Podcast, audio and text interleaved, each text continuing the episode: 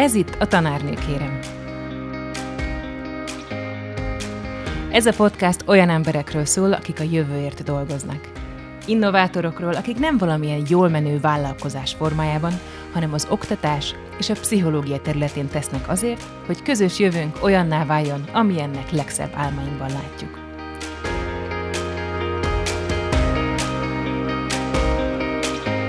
Az én nevem Jós Andrea, és ebben a műsorban inspiráló, bátor és eredményes vizionáriusokkal beszélgetek.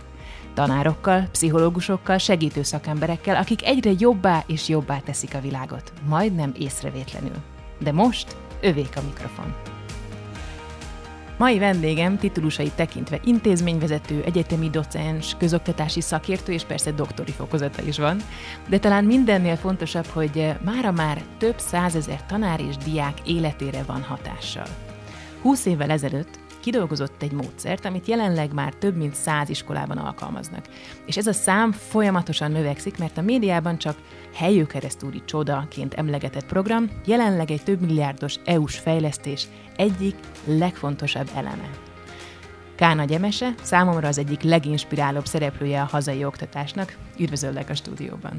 Üdvözöllek, köszönöm a meghívást. Kezdjük az első szikránál.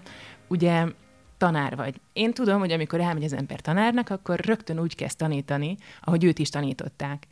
Mikor volt nálad az a pillanat, amikor azt érezted, hogy hm, talán lehetne egy kicsit változtatni, és eltérni a, a hagyományos módszerektől?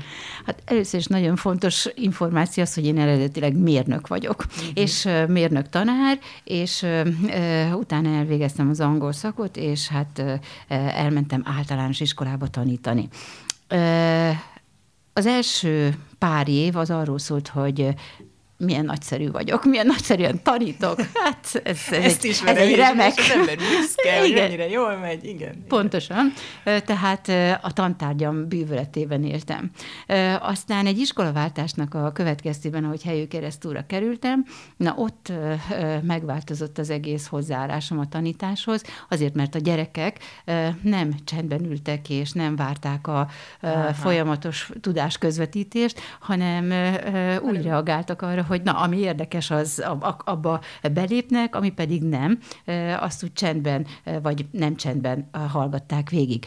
És egyértelmű... A való világ, való világ bekapcsolt, igen.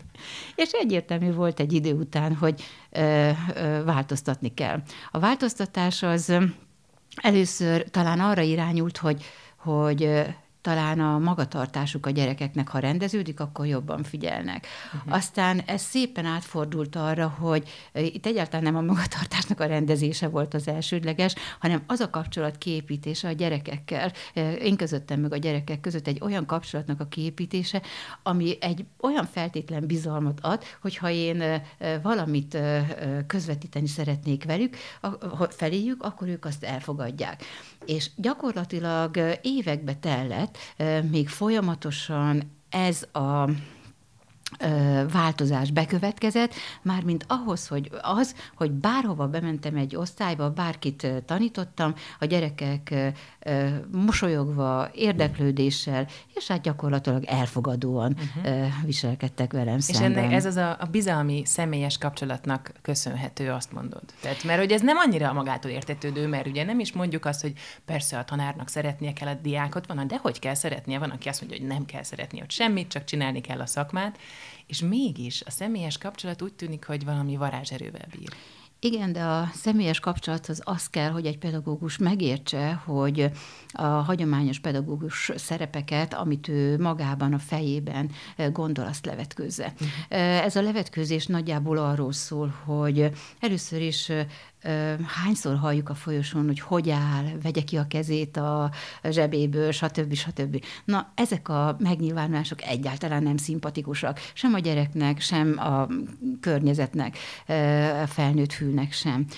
Egyszerűen egy mondhatnám azt, hogy egy felnőttén állapotból kellene beszélni a gyerekekhez, ami azt jelenti, hogy partnernek... Igen, ez a transzakcionalízisnek igen, igen de, de inkább annyi, hogy felnőtt, tehát megfelelően partnernek tekintem, teljesen mindegy, hogy egy tíz éves, vagy egy tizenhat éves, vagy idősebb, vagy kisebb gyermek, de értünk kell, hogy felé forduljak, és akarjam, hogy, hogy a mi kommunikációnk sikeres legyen, de mindkét félről. Uh-huh. Ez azt én tapasztaltam, hogy a klasszikus tanári szerepnek a levetkőzése vagy feszegetése csak az én életemben elképesztően nehéz.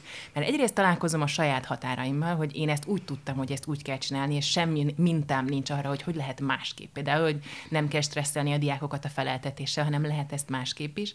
És nem csak a saját határaim vannak, hanem vannak a kollégák által állított határok, akik adott esetben azt is mondhatják, hogy Andrea, aki így viselkedik, az nem is tanár.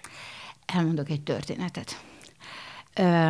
körülbelül hát, tizen, majdnem húsz, de talán még több is, mint húsz évvel ezelőtt történt. akkor gyűrűzött be azt, hogy még nem a fiúk, hanem a lányok egy tincset befestettek a hajukban. A kislány, akit a folyosón láttam, az osztályomba tartozott, úgy szinte elsiettem mellette, odafordultam, és azt mondtam, hogy jól áll neked ez a tincs. Beérkezve a tanáriba, éppen arról folyt a beszélgetés, hogy micsoda felháborító dolog, hogy a gyerekek, már, már a gyerekek is a hajukat festik. És akkor átgondoltam, vagyis hát akkor gondoltam arra, hogy valami, vagy velem van probléma, vagy, vagy a környezetemmel, mert hogy nem, olyan, nem ugyanolyan mércével mérem a gyerekeket, mint, mint a környezetem. Tehát ez nem lazaság, hanem egyszerűen az elfogadás, annak a átgondolása, hogy ez kinek mit számít, például ez a hajfestés. Uh-huh. A gyereknek egy nagy boldogság, különben az orvosnak a gyereke volt. A, a, nekem egy, egy új színfolt, de nem jelentős dolog, uh-huh. és valljuk be őszintén, hogy most, húsz évvel később, még az is természetes, hogy a fiúk festik a hajukat. Nem hát az, ahhoz csak... képest, hogy egy tincset a lányok, igen, emlékszem igen, erre a mellírozási lázra. Tehát a lényege az, hogy, hogy meg kell változni, és az a kérdés, hogy egy pedagógus ezt magában hogy tudja tisztázni.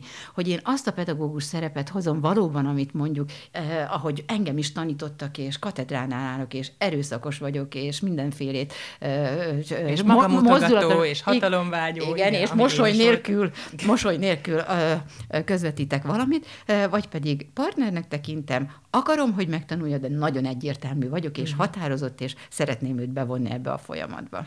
Most egy kitérőt tennék, te nagyon sok tanárral dolgozol együtt, és a tanár képzésben is elképesztő fontos szereped van, ugye egyetemi docensként is ebben részt veszel. Az a kérdésem, hogy hogyha látsz egy, mondjuk kezdő tanárt, akiben így van valami ilyen, ilyen hát nem is tudom, nehézkedés, hogy hát én úgy tudtam, hogy így kell tanítani, de közben nem érzem magam jól ebben a szerepben, de nincs nagyon segítség, és valami esetleg a csírája megvan annak, hogy változtasson, nekik mit mondanál? Én abban a szerencsés helyzetben vagyok, hogy az Eszterházi Károly Egyetemen a pedagógiai kar dékánya is vagyok. Ó, ráadásul le is vagyok maradva az információval. Na most ez azért érdekes, mert a pedagógiai kar, tehát ott pedagógus képzés folyik. Amikor én találkozom a hallgatókkal, akkor a pedagógiai innováció pont az egyik tantárgyam. És amikor találkozom a hallgatókkal, akkor mindig megkérdezem, hogy ő nekik mi tetszik a pedagógus pályában.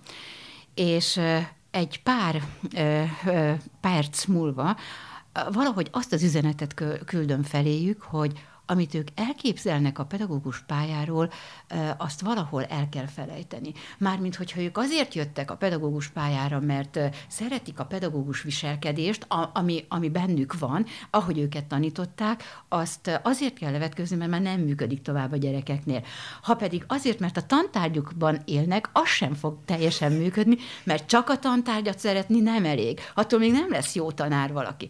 Tehát gyakorlatilag a pedagógus képzés már már, már ott eldől az, hogy vajon a hallgatóknak a fejében, a fiataloknak a fejében formálódik-e az, hogy akkor, amikor ők kimennek az egyetemről, akkor egészen mással fognak találkozni, mert hogy egy gyakorló gimnáziumban, egy gyakorló helyen nagyon jól működnek azok a... A klasszikus módszerek, a, a igen. klasszikus módszerek, abszolút. sőt, mi több, pont úgy működik, ahogy a nagykönyvben meg van írva, csak gyakorlatilag, amikor kimennek, és már elkezdik az összefüggő gyakorlatukat tölteni, na akkor kezdik észrevenni azt, hogy nem nagyon működik Valami azt, amit okay. ő... Igen. Uh-huh. Na most ez a kérdés, hogy erre megfelelő iránymutatást tud-e adni egy felsőfokú oktatási intézmény. Hát az iskolában pedig az nem kétség, vagy nem kérdés, hogy akkor, amikor egy pályakezdő bekerül egy iskolába, akkor tud-e olyan ö, közösségbe beérkezni, olyan közösségbe érkezik ebbe, ö, amelyik ö, egy pozitív attitűddel mhm. viseltedik iránta. Meg már és, gondolkodik esetleg önmagáról. Ö, tehát, igen, hogy nem, hogy ö, ö, vajon a pályakezdő me- merjen megvalósítani magát, uh-huh. amit esetleg visz, vagy pedig beáll abba a sorba, ami, ami azt a tantestületet jellemzi. Uh-huh. Mi az, ami tud segíteni, mint belső erőforrás egy ilyen helyzetben, mondjuk akkor is, hogyha a külső környezet nem feltétlenül támogató, és ez most egy nagyon tág kérdés, mert ez egyébként nem csak tanárokra vonatkozhat. A hallgatóknak a következőt szoktam mondani.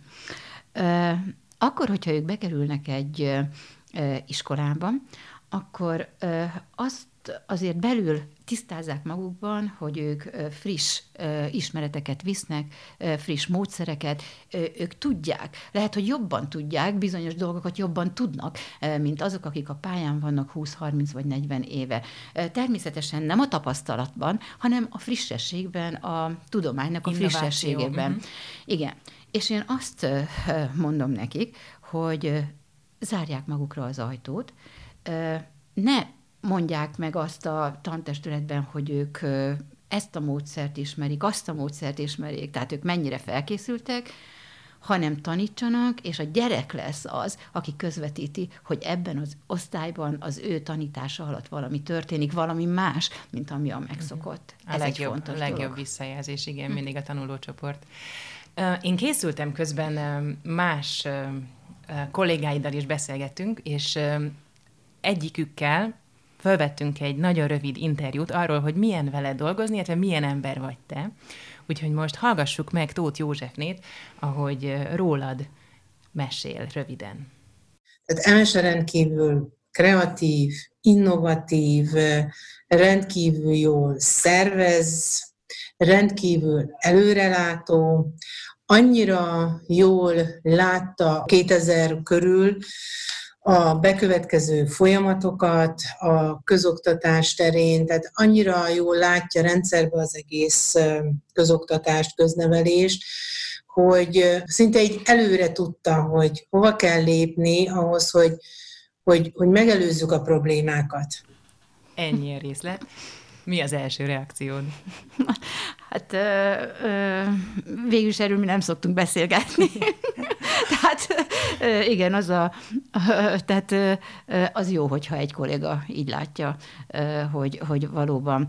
Igen, ehhez hozzájárul az, hogy, hogy, hogy megoldáskereső vagyok. Uh-huh. Tehát folyamatosan keresem azt, hogy mivel lehet jobbá tenni a körülöttem lévő dolgokat, és hát nyilvánvaló, hogy elsősorban az oktatást. Ez benned szerinted honnan ered? Tehát mi ennek a gyökere, ennek a megoldáskeresésnek? Biztos, hogy ez egy személyes tulajdonság is, de biztos, hogy az is, hogy én azért mégiscsak mérnökként kezdtem, és egyértelmű, hogy az, a teljesítményorientáltság ott kell, hogy legyen. Tehát mindig azt, hogy keresni az újat, a jobbítást és a hatékony hatékonyságnak a növelését. És az nem megy annélkül, hogy innovatívan ne gondolkodjon valaki, és ne találjon ki valami újat, ami előbbre viszi azt a tevékenységet, amit éppen csinál. Uh-huh.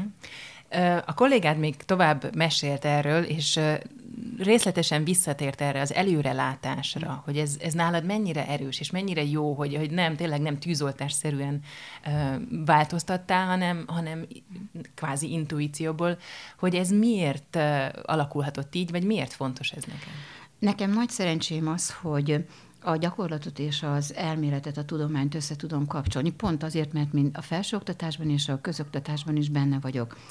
A felsőoktatás nekem ehhez azt adja, hogy pontosan tudom, hogy a sok irodalom közül, hogy melyiket folytassam gondolatban ahhoz, hogy jobb legyen a közoktatás. Pontosan tudod miből? Ez egy megérzés? Vagy, mm. vagy elolvasod, és ami inspirál, vagy ami behúz? Vagy... Ugye, amikor azt mondja az ember, hogy nem tíz, hanem mondjuk száz vagy kétszáz könyvnél tart, akkor abból már nagyon jól össze lehet vetni, és össze lehet rakni azt, és a körülöttünk lévő közoktatási trendekből, legyen ez Amerika, vagy éppen Szingapur, vagy éppen Afrika, teljesen mindegy, uh-huh. hogy melyik kontinens vagy ország, tehát abból már össze lehet azokat, a, azokat az irányvonalakat rakni, hogy ez be fog következni mhm. Magyarországon is. És nekem ezért van könnyű dolgom, hogy előre lehet prognosztizálni szinte mindent, hogy mi fog történni. Mármint, hogy nem teljesen, de hogy milyen irányvonalat válaszolni egy iskola, ez biztos, hogy benne van. Uh-huh. Erre egy nagy ráhangolódás kell, vagy valahogy úgy érzem, hogy olyan, hogy menni azokon a hullámokon, akár a nemzetközi trendek, akár a kutatások, akár a könyvek,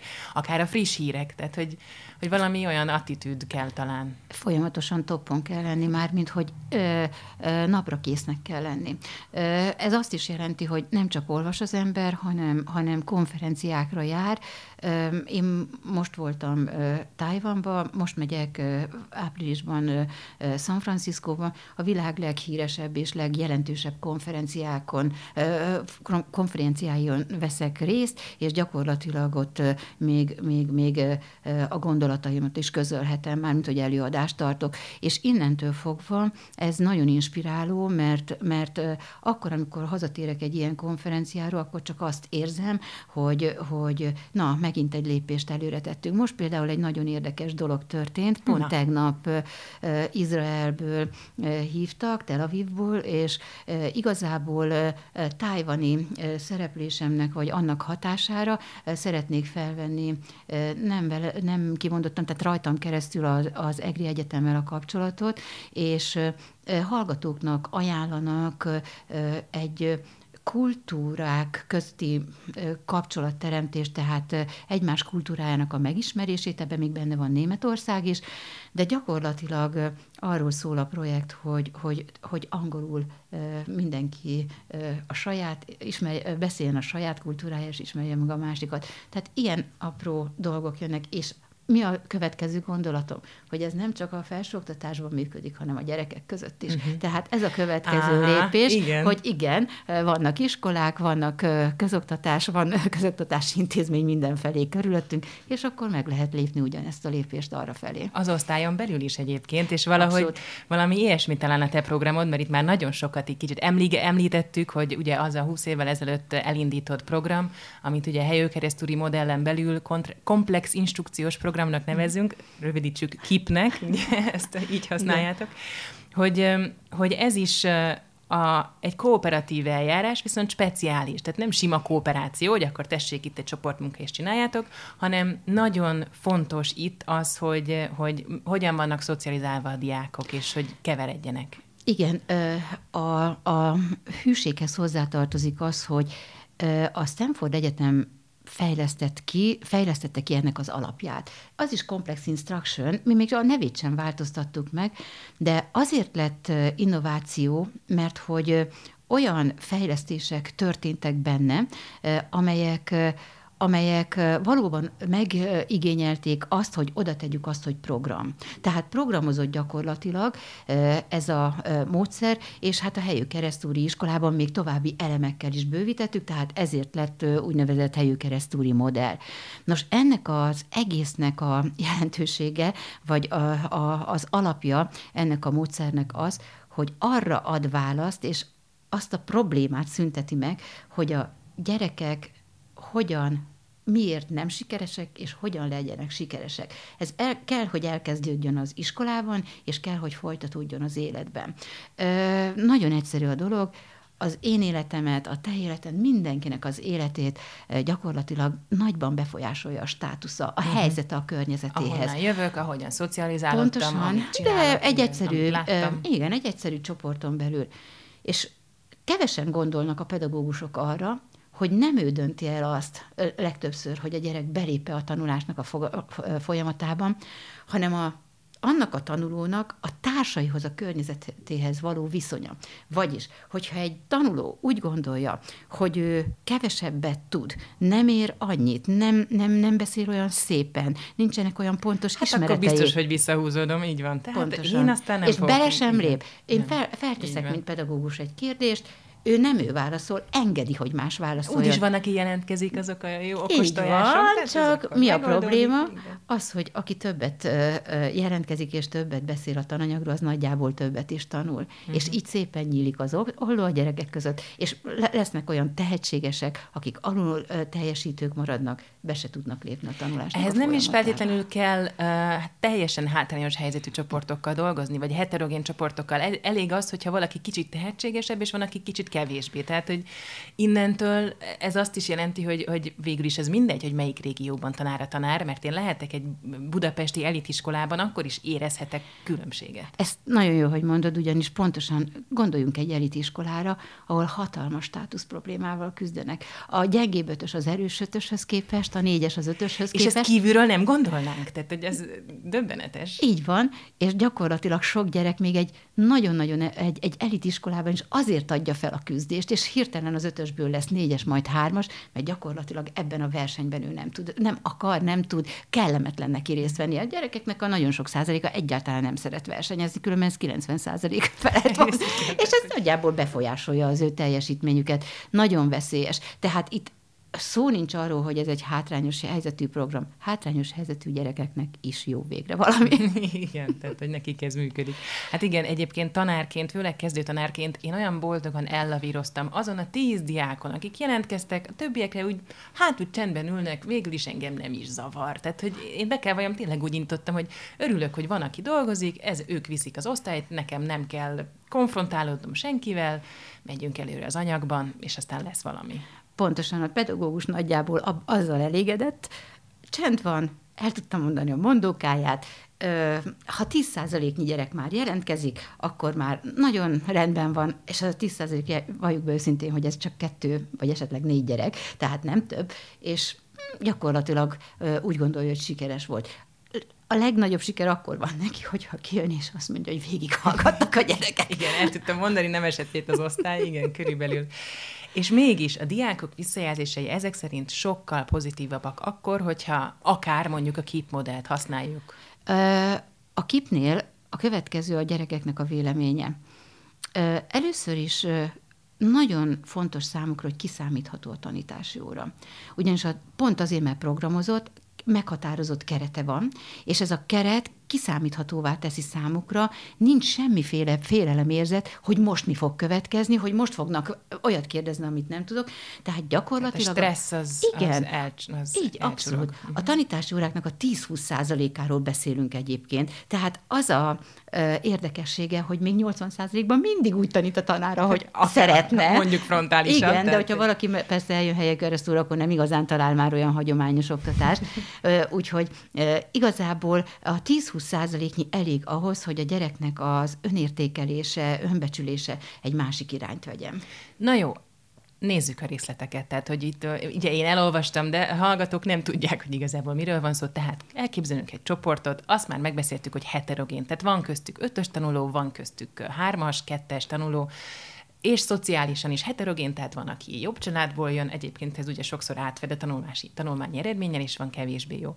Mit csinál a tanár, amikor bejön? Mitől képes ez a, ez, a, ez a csoportmunka? Mitől nem egy sima csoportmunka? Onnan kezdeném, hogy mit csinál, még nem jön be. Mert maga a tanítási óra nem róla szól, hanem a gyerekekről. Igen. Tehát Tehát bocsánat, ő- csak ezt, ezt hadd húzzam alá. Maga a tanítási óra nem a tanárról szól, hanem a gyerekekről. Ezt mire én felfogtam, eltelt öt év. Tehát, hogy jó, köszönöm, folytasd. Igen.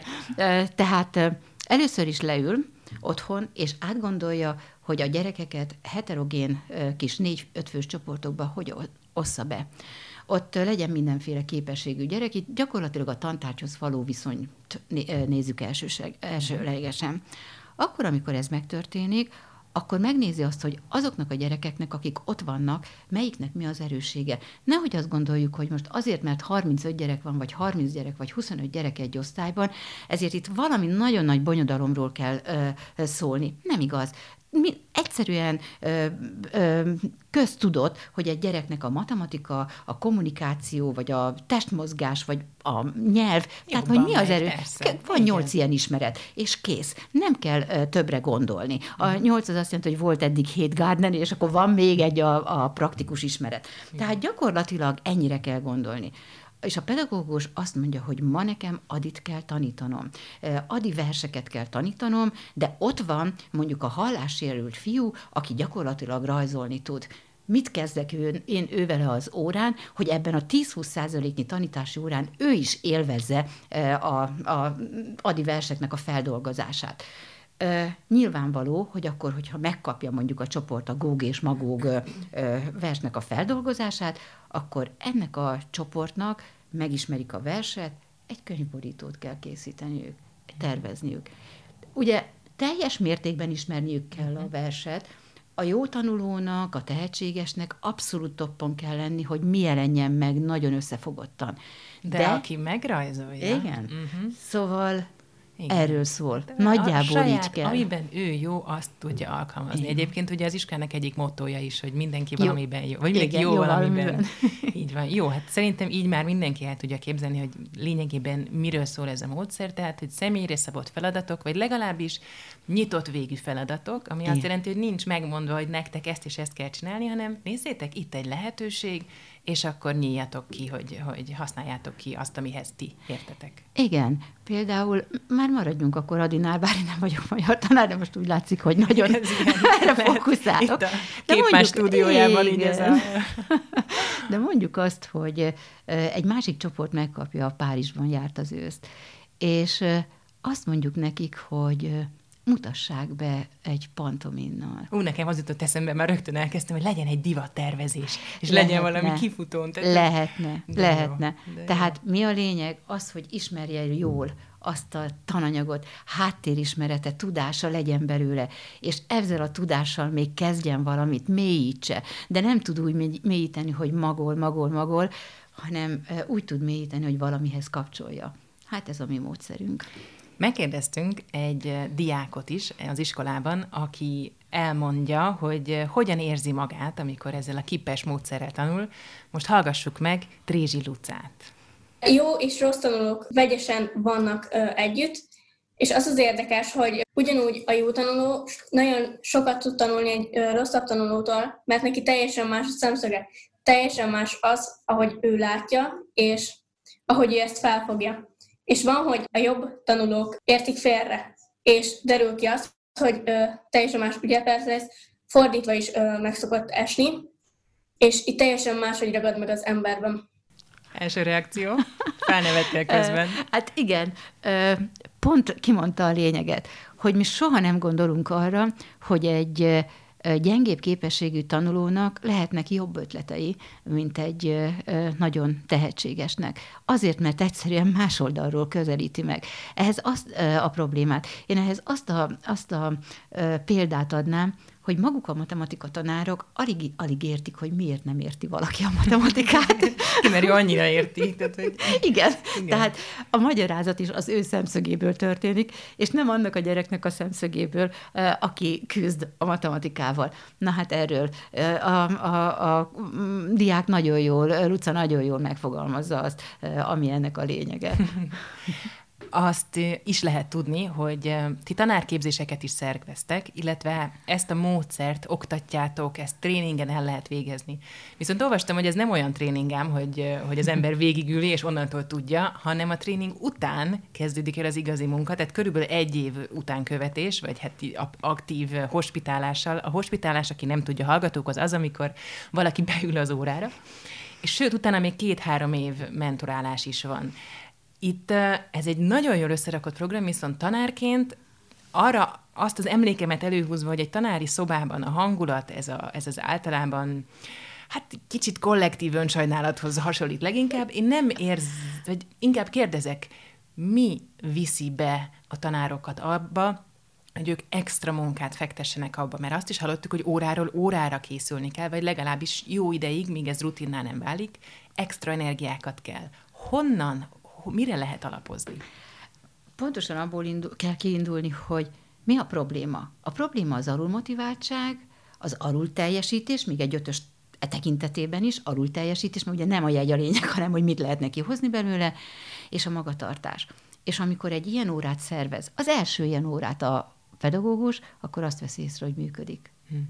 A, a gyerekek érdeklődnek, teljesítményt raknak le, mutatnak, egy produktumot raknak le, magatartási problémákkal nem kell küzdeni, és itt kell mérlegelnie a pedagógusnak, hogy megírja neki ezért belefektetni azt az energiát.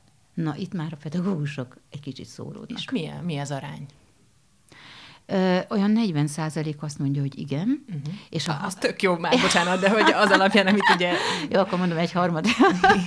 Nem, hát körülbelül egy, egy, egy harmad, de inkább 40 százaléknyi azt mondja, hogy igen és ö, ö, vannak kivárók, hogy majd megnézem, hogy a másiknál hogy működik. működik igen, igen és, és van egy olyan 10 százalék, 15 százalék, aki egyszerűen nem fogható meg. Uh-huh.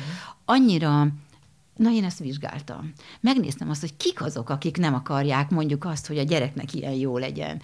Hát először is ö, ö, van a nyugdíj előtt álló pedagógus, hát uh-huh. már csak két éve van. Két évig nem akar már jót a gyereknek. Túl fogja van élni? pályakezdő. Ő nem azért ment pedagógusnak, hogy ne a katedrán álljon és magyarázzon. Uh-huh. Van olyan, aki nagyon jól tudja, hogy jó a módszer, de ennyi energiát belefektetni, hát ez nem biztos, hogy Ennyi kell. pénzért tegyük Igen. Igen. És van olyan is, aki meg van győződve arról, hogy jobb módszer nincs, mint amit ő amit tesz. Ő csinál és kitalált. Hmm. Ez is, ez is nagyon érdekes. Annyira inspiráló egyébként, amikor olyan kollégával tudok együttműködni egy iskolában, aki jön, és igen, beszélgessünk, és ez egyik iskolában, ahol tanítottam, volt egy kollégám, idősebb volt, és, és, hogy, és Andi, ú, mi a módszered, gamification, tényleg, hogy csinálod, mi, mit csinál, mutasd, meséljünk, és ő is mesélt a sajátjairól, az nagyon jó élmény. Amikor, ugye száz iskola van a hálózatban, és hogyha az első helyen a a pedagógusoknak a változását figyelnénk, akkor valahol az első pár pontban ott lenne az, hogy olyan párbeszéd kezdődött meg az iskoláról, a gyerekekről, eh, maguk között, ott a tanári szobában, ami addig nem volt. Elkezdett egy, egy a szakmai kapcsolaton kívül is még valami mhm. plusz egy érzelmi, egy pozitív kreativitás, kreativitás igen, uh-huh. oda begyűr, begyűrűzni. Tehát egyszerűen a, a, a tantestületek megváltoznak akkor, amikor ezt a módszert alkalmazzák. Én ezt nagyon-nagyon drukkolok ennek a, ennek a programnak és a módszernek, és engem nagyon lelkesít, hogy, hogy ez van és terjed, szóval kedves, aki hallgatja, adja tovább, tehát mindenképp. Um, igaz, ezt hogy lehet, iskolák hogyan jelentkezhetnek, hogyha te teljes tanári kar igazából az a jó, nem? Tehát, hogy... Most csak kimondottan az a jó, hogyha egy egész tantestület dönti uh-huh. el. Ebben a száziskolás hálózatban ez így is van. Tehát gyakorlatilag ők beléptek, leginkább persze van egy pár iskola, ahol inkább a vezető szerette volna új újítani, megváltoztatni az, a, a gyakorlatot.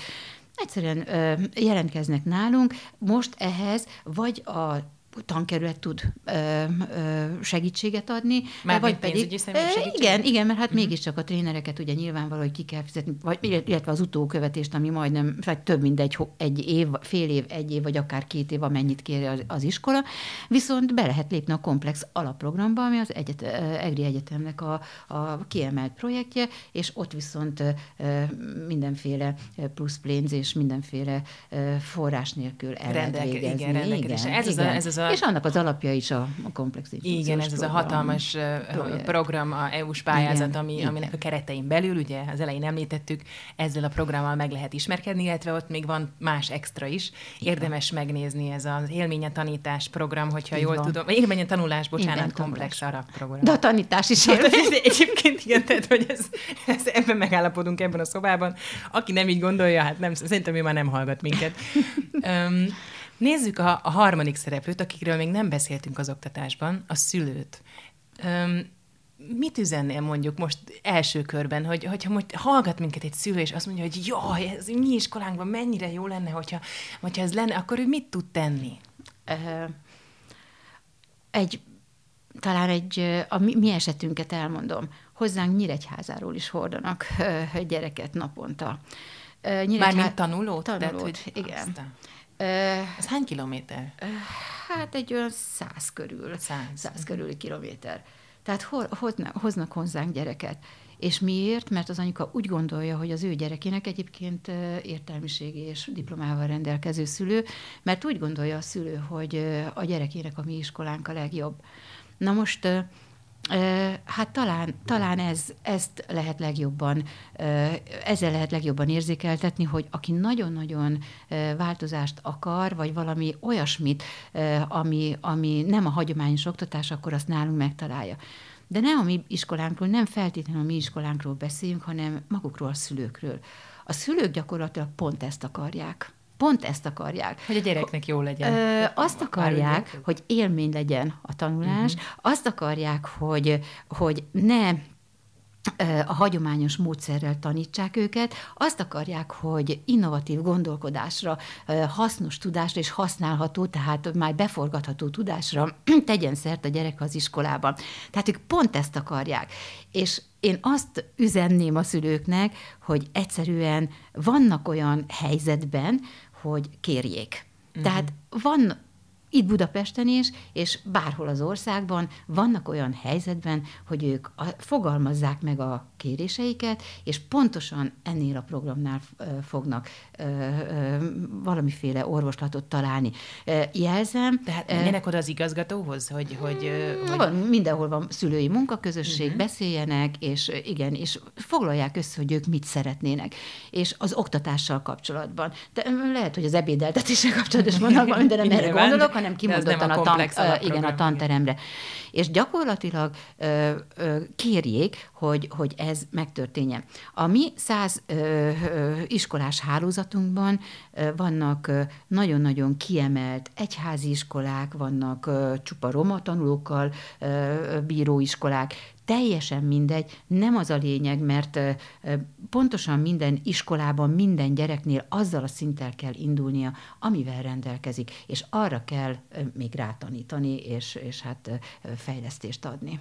Akkor hajrá, kedves szülők, proaktivitás, akár egyedüli fecskeként is, akár lehet ezt az igét terjeszteni.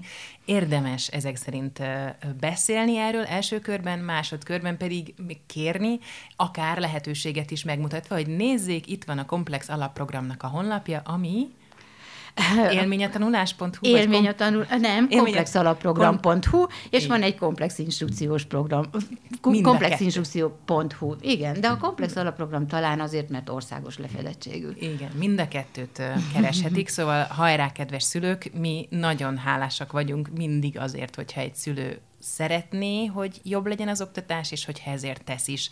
Még akkor is, hogyha ez konfliktussal jár, tudjuk, hogy ez nem szokás, meg nem szeretjük, de azt tudjuk, hogy előre visz. Ami veled kapcsolatban még nagyon érdekel, hogy itt most szerintem mindenki ha- hallgató is hallja, hogy, hogy elképesztő energiáid vannak, és hogy itt egy nagyon jó beszélgetésünk van, és hogy szinte megállíthatatlanul mész előre. Hogyan töltődsz? Tehát, hogy, hogy én a saját életemben éreztem, hogy mondjuk én egyszerre három iskolába tanítottam, és ilyen-olyan innovációk, és aztán volt egy betegség, egy endometriózis, és egy nagy szünet, hogy most nem is vagyok közoktatásban, mert kicsit tartom a távolságot, tehát én most csak tehetséggondozásban tanítok. Te hogy tartod meg az egyensúlyt? Hát biztos, hogy egy nagyon-nagyon nyugodt családi háttér kell hozzá. Tehát a férjem egy aranyérmet érdemel. Azért, Innen mert- is üdvözöljük. Igen, tehát egy nagyon fontos az, hogy, hogy az embernek a háttér az nagyon biztonságos legyen, mert akkor gyakorlatilag tud alkotni. Tehát nem stresszel, nem, nem a napi problémákkal foglalkozik. És gyakorlatilag ez lehetővé teszi számomra, hogy én, én az újító gondolatokkal foglalkozzam. Tehát élvezem nyilvánvaló, hogy amit teszek, és abban ugye mindig keresem az újat, a fejlődést, a lehetőséget, és ez így valahogy nagyon-nagyon jó harmonikus kapcsolatban van. Ezek szerint nem stresszelsz amúgy se, tehát hogy nem, egy, nem tűnsz egy ilyen stresszes típusnak. Nem, nem, nem. Az, az jót tesz azért. Így van, mondjuk én folyamatosan ezzel a, a saját magam által épített elvárásoknak akartam folyamatosan megfelelni, és hogy ezeket elengedni, ez annyira jó. Egy nagyon érdekes dolgot ö, ö, olvastam tegnap.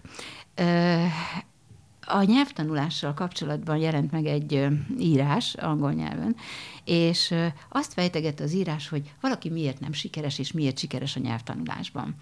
És az, aki, aki nem sikeres, azt pontosan arról van szó, hogy annyira magára figyel, és annyira tökéletes akar lenni, hogy gyakorlatilag ezzel rontja el az egészet, és nem bír, nem mer jól és hatékonyan beszélni.